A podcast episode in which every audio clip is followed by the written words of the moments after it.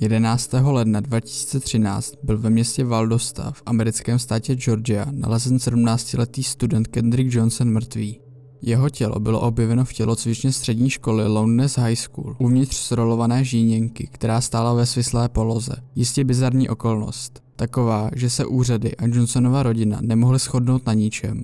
Původní pitva ukázala, že Johnson zemřel v důsledku tzv. posturální asfixie, neboli že se udusil v důsledku dlouhodobého pobytu v uzavřeném prostoru hlavou dolů. Již po 24 hodinách od nálezu vyšetřovatelé konstatovali, že Johnsonova smrt byla nešťastnou náhodou. Sheriff tvrdil, že Johnson musel doprostřed rohože spadnout náhodou, když se natahoval pro tenisky, které tam měl uložené, aby nemusel platit za skřínku. Johnsonovi rodiče však měli pocit, že jeho smrt není brána vážně, částečně kvůli jeho rase, nebo že se snaží zamaskovat nějaký násilný čin. Kendrick Johnson žil se svou rodinou ve Valdosti a navštěvoval danou střední školu. Jeho rodina a přátelé ho popisovali jako milého a tichého chlapce. Věnoval se třem sportům a snil o tom, že bude hrát profesionálně americký fotbal. Tyto sny však byly přerušeny, když jeho tělo našli studenti při vstupu do tělocvičny, srolované ve stojící žíněnce. Vyšetřovatelé však případ rychle uzavřeli na základě teorie, že Johnson do žíněnky jednoduše spadl, když se natahoval pro jednu ze svých tenisek, která se měla nacházet pod ním. Když byla žíněnka poprvé rozvinuta, Johnson měl skutečně jednu ruku nataženou nad hlavou a druhou spuštěnou kolem pasu, jako by se snažil vymanit svoji botu. Také měl na sobě jen ponožky. Studenti policii řekli, že je běžné, že si v rohožích nechávají své věci, když nechtějí platit za skřínku. Žíněnka, ve které byl Johnson nalezen, byla asi metr vysoká. Po srolování zůstala uprostřed díra u průměru 35 cm, avšak Johnsonova ramena měřila v průměru skoro 50 a byl vysoký 180 cm. Zdálo se možné, že pokud se Kendrick snažil vtěsnat do středu rohože, mohl se ramena skrčit k sobě, aby se zúžil. Jeho rodiče však později tvrdili, že samotná jeho velikost oproti velikosti podložky stačí k vyvrácení závěru vyšetřovatelů. Uplynul téměř celý den, než byl Johnson objeven, protože byl hlavou dolů, měla se mu do hlavy nahrnout krev a nakonec začal krvácet ze všech otvorů na obličeji, včetně uší, očí, nosu i úst.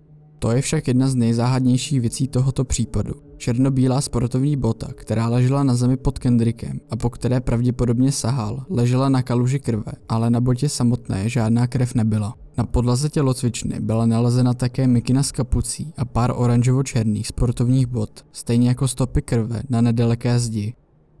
Vyšetřovatelé krev otestovali a zjistili, že nepatří uvězněnému. Rovněž uvedli, že krev tam byla pravděpodobně již delší dobu. Mikinu s kapucí a oranžovo-černé sportovní boty vyšetřovatele jako důkaz z nějakého důvodu nepřevzali.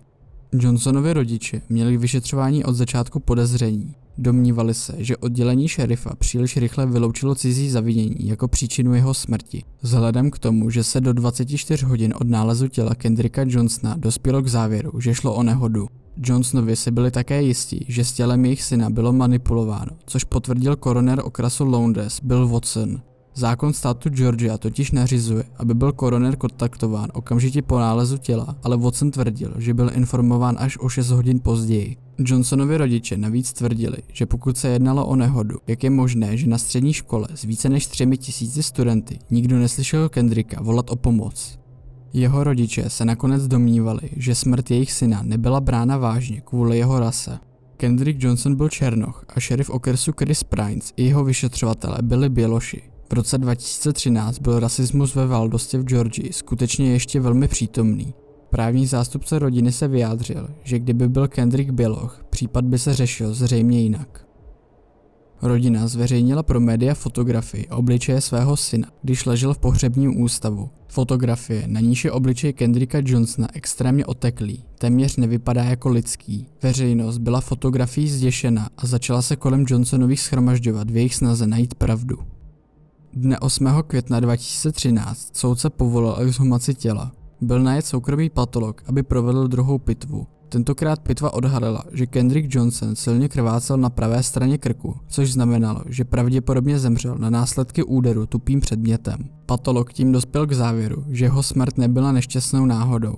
Druhá pitva navíc odhalila, že některé Johnsonovy orgány chyběly a místo nich bylo jeho tělo vycpáno novinami. Úřad pro vyšetřování státu Georgia tvrdí, že když bylo tělo po první pitvě odesláno do pohřebního ústavu, byly Johnsonovy orgány vloženy zpět do těla. Koroner však uvedl, že tyto orgány nebyly do pohřebního ústavu odeslány, protože byly již přílišné v rozkladu a místo toho byly předtím zlikvidovány. Pohřební ústav také uvedl, že obdržel tělo bez orgánů, které nahradil papírem nebo pilinami, jak je běžnou praxí při balzamování. Johnsonovi se sice pokusili pohřební ústav zažalovat za to, že špatně zacházel s tělem jejich syna a možná tak ústav učinil proto, aby zakryl skutečnou příčinu jeho smrti, ale tento případ byl nakonec odložen. Bez ohledu na to se při druhé pitvě ztratily orgány, které nemohly být otestovány, což v Johnsonových rodičích ještě více zbudilo podezření, že jde o zastírací manévr.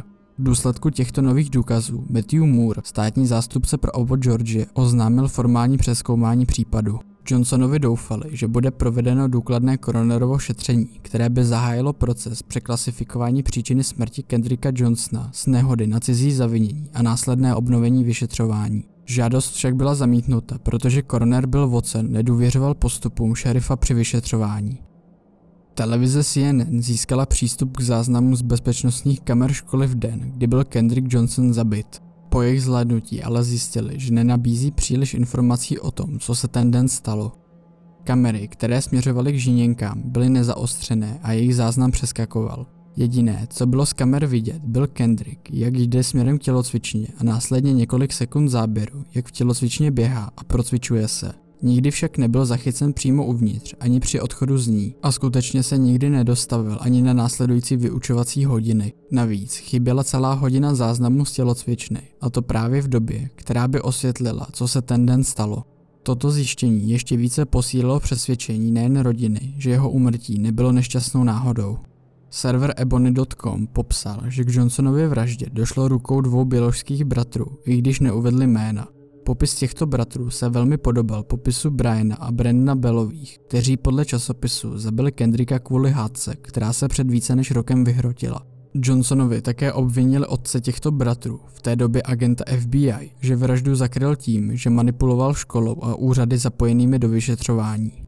V roce 2015 podali Johnsonovi občanskoprávní žalobu ve výši 100 milionů dolarů proti 38 osobám, včetně tří spolužáků jejich syna, školy, místní kriminalistické laboratoře, státních a federálních úředníků, pěti agentů místního úřadu pro vyšetřování, agenta FBI a dalších. Rodina tvrdila, že synové agenta FBI Kendricka zabili a využili svých konexí k utajení vyšetřování.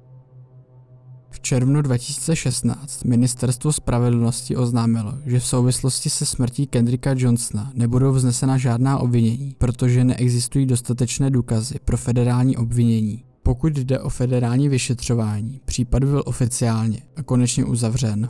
Johnsonovi rodiče se však stále nechtěli vzdát. V červnu 2018 bylo tělo Kendricka Johnsona podruhé exhumováno a byla provedena třetí pitva. Potvrdily se závěry druhé pitvy, že Johnsonova smrt nebyla náhodná a byla způsobena úderem tupým předmětem, pravděpodobně úderem 45 kg činkou do krku. Jeho rodina doufala, že díky výsledkům této třetí pitvy, záznamů z bezpečnostních kamer, se kterými bylo dle nich manipulováno, a špatnému zacházení z důkazy na místě činu, bude případ jejich syna znovu otevřen. Zdá se však, že jejich hledání odpovědí vedlo jen k dalším otázkám. Březnu roku 2021 úřady konečně obnovily vyšetřování smrti Kendricka Johnsona. Bohužel dodnes zůstává tento případ stále otevřený a ani skoro po dvou letech nebyl vyřčen poslední závěr, zdali byla záhadná smrt nešťastnou náhodou nebo chladnokrevná vražda.